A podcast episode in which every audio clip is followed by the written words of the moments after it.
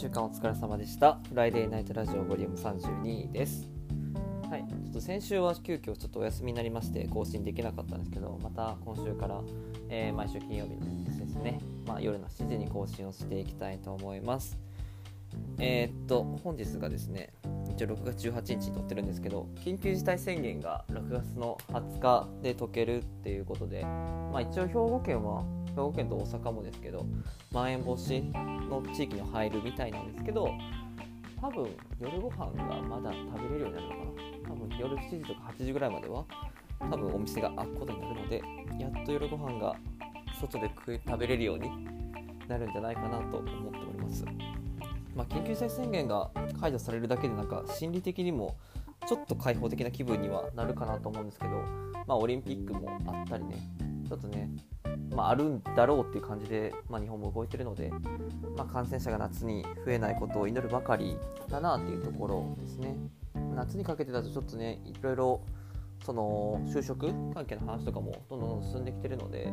なんとか夏にいろいろ対面で物事が進むといいなっていうふうに思ってます。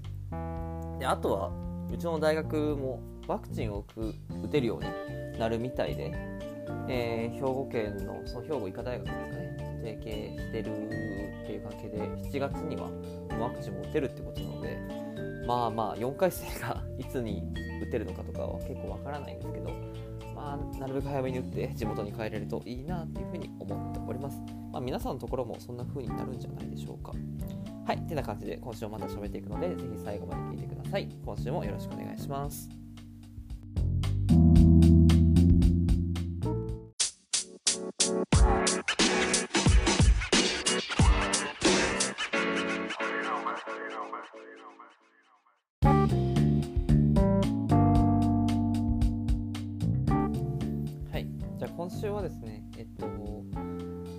6月に見たちょっと映画の話をまず1個するんですけどえー、1つ目が「グリーンブック」っていう作品で、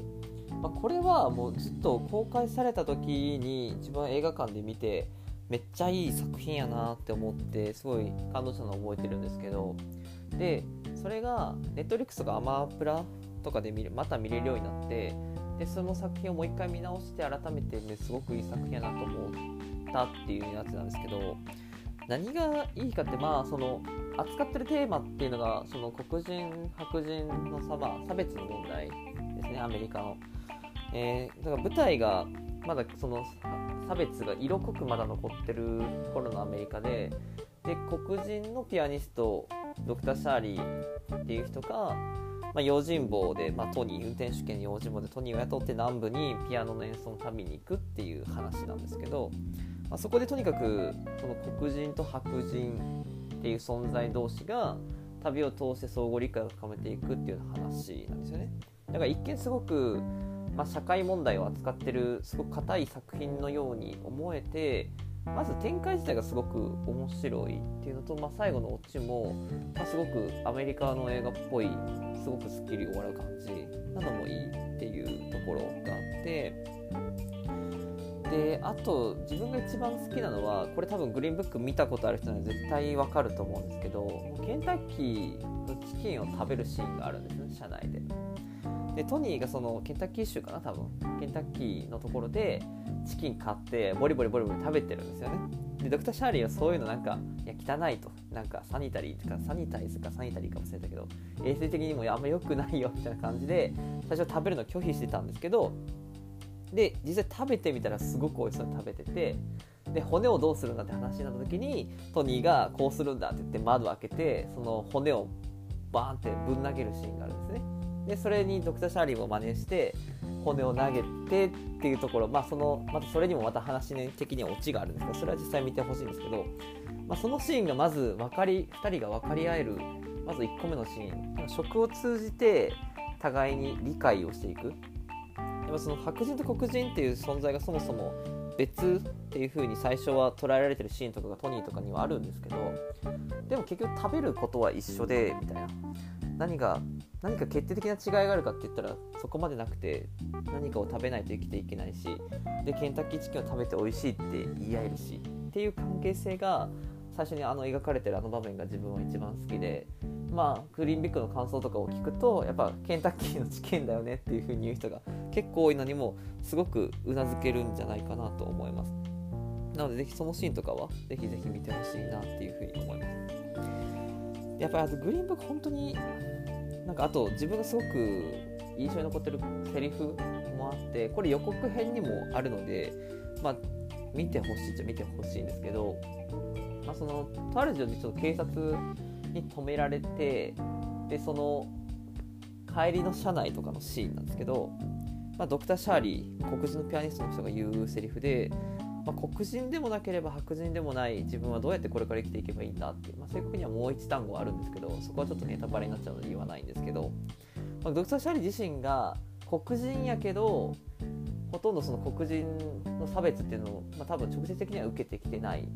なんでかって言ったらやっぱ恵まれてピアノの世界でずっと生きてきてで裕福でっていうその普通、まあ、その当時の普通の黒人とは逆に真逆だったんですよね。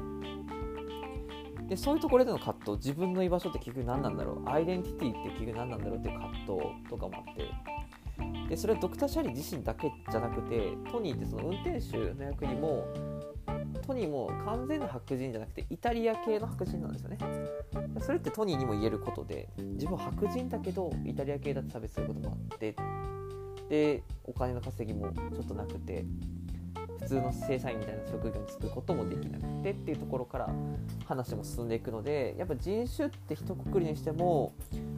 まあいろいろ複雑に絡み合っててその問題がどう解決されていくのかっていうところを、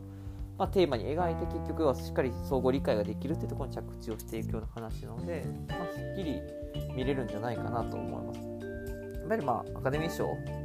取っただけの作品ではあると思うので、ぜひもし見たことがない方がいれば、今の見れるうちにですね、ぜひぜひ見てみてください。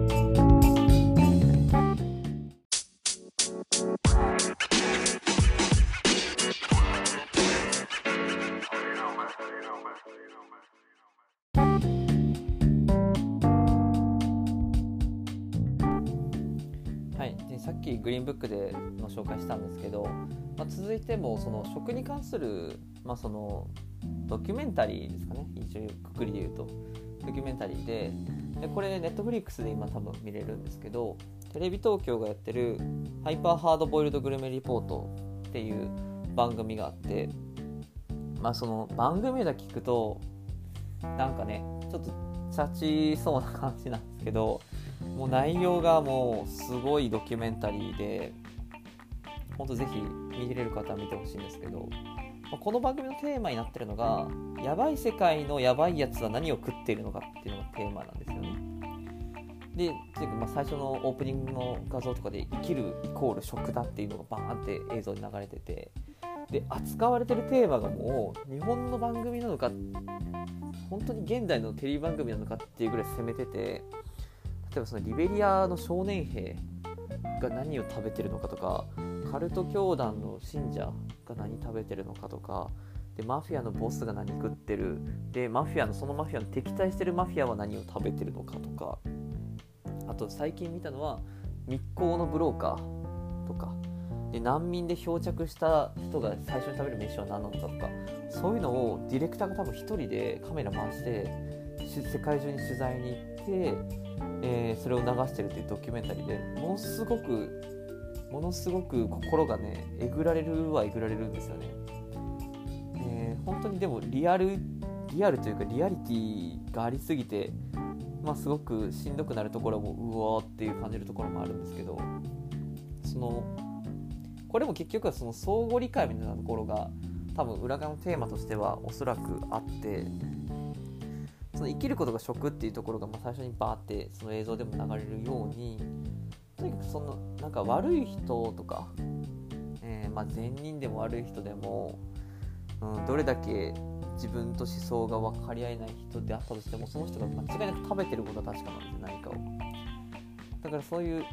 そういう人であっても自分と同じように何かを食べて飲んで食って生活をしているっていうのをまざまざとまあ見せつけられるドキュメンタリーなんですよね。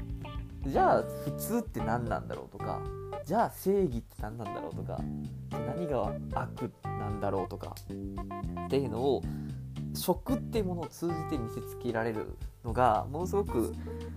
うん、形としてすごく面白いし実際に扱われてるテーマもものすごく社会問題に即していて、まあ、生半可な感じその現代のテレビっぽくはないっていうのがすごく異端な感じで面白いかなっていうふうに思います。で実際これ地上波でも結構有名になって、えー、流れたんですけど全然視聴率取れなかったみたいでで今は結構その海外にも出れないっていうのもあって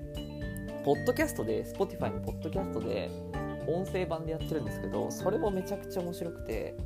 今その海外に出れない分日本の右翼の人に話しかけて右翼の人と飯食うっていうのやってその後にそれと敵対してる左翼の人と飯食うみたいな。あとまあ風俗嬢とご飯食べるとかっていう話もありましたしとにかく、まあ、社会からまあ目を背けたくなるようなというか、まあ、社会で普通としては扱われないような人たちが自分ととにかく同じように生きてて飯を食って生きてるっていうのを見せつけられた時に、まあ、何を考えるのかってところをすごく楽しめる番組なんじゃないかなと思います。なんでまあちょっとメンタル的にしんどい時に見るとちょっとしんどいので、まあ、余裕がある時にぜひぜひ見ていただけたらこういう番組が好きな人はめちゃくちゃ面白く楽しめるんじゃないかなと思います。で、Spotify 契約してる人は、そのポッドキャストでもタダで聞けるので、ぜひぜひ聞いてみてください。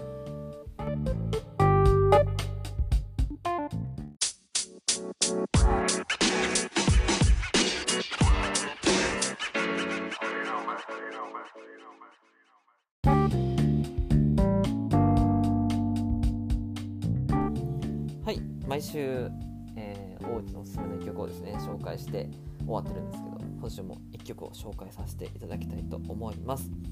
今回紹介させていただくのはジェニー・ハイとチャンミナの、えー、キャシャナ・リップフィーチャリングチャンミナですね。でこれもう YouTube でもすごく話題になってる1曲で、まあ、そうそうジェニー・ハイっていうのが、まあ、ある番組をきっかけに、えー、できたバンドであの新垣隆さん川谷絵音さん中島一休さんとかでクッキーと小籔さんっていう5人で構成されているバンドなんですけど、まあ、この他にもすごくいい曲あるんでぜひぜひ聴ける方は聴いてみてほしいんですけどそれにちゃんみなっていうそのすごいラッパーの人ですねが今回参加してできてる楽曲になります。でこれの曲まず最初の出だしからすごく音がすごくかっこいいんですね。でキャシャナリップってあるようにまあ、その最初キャサナリップって聞いた時全然ピンとこなかったんですね。やっぱリップリップっていうのがまあ馴染みが全然ないのでそれがキャシャっていうのが何なんだろうっていうふうに思ってたんですけどなんかいろいろちょっと調べてみたらキャシャっていうのは多分そのリップの細さのこと。リップってなんか全部太いものだと思ってなんか細いのもあるみたいでそのリップのこと言ってるみたいなんですね。で歌詞もすごくその女性が赤いリップを塗るっていう心情をすごくうまく描いてるんですよね。でそこですごく不思議やったのが川谷絵音さんがその作詞作曲してるんですけどメインで。なんで川谷絵音はそのリップを塗ったら強くなれた気がしたみたいなその女性の心情がここまでちゃんと分かるんだろうなっていうのがすごく不思議というか不思議な感覚ですごい女性が書いた歌詞っぽく見えるんですねどうしても。やっぱ女性について話してるから。これを簡単に書くっていうのはやっぱ才能なのかなっていうふうに思います。で一番最初の出だしから歌詞かっこよくて「どうしたの髪の色何か忘れるための表情」っていう、まあ、その多分失恋のところから入っていてそこから汚なリップを強く塗ったよっていう、まあ、そのサビのところまで持っていくことになるんですけどそのま、赤いリップ、まあ、確かに赤いリップってすごく強い印象ありますけど、まあ、それを、まあ、一つの女性のその失恋のストーリーに落とし込みながらそれで強くなったよっていう風に歌わせるところですね、まあ、すごく、まあ、うまいなって思いながら、まあ、川谷絵音のその才能の凄さっていうのを、まあ、まざまざと見つけられる一曲かなと思います。であとはやっぱりピアノですね。ピアノもすごく特徴的でただのバンドじゃなくてこのキーボードのピアノ新垣さんがいることによる音のすごい綺麗さというかまとまりというか、まあ、素人なんでそこまでしかわからないんですけどそれがすごくこの曲をギュッて引き締めてる感じもしてものすごく個人的には好きなのでピアノのところにもぜひ注目をして聴いてみると楽しいかなというふうに思います。はい。じゃあ今週はこれで終わりたいと思います。じゃあまた来週ですね。7時に7時に更新しようと思うのでぜひぜひ聴いてください。じゃあ今週はこれで終わりたいと思います。じゃあ1週間。お疲れ様でした。また1週間頑張っていきましょう。さよなら。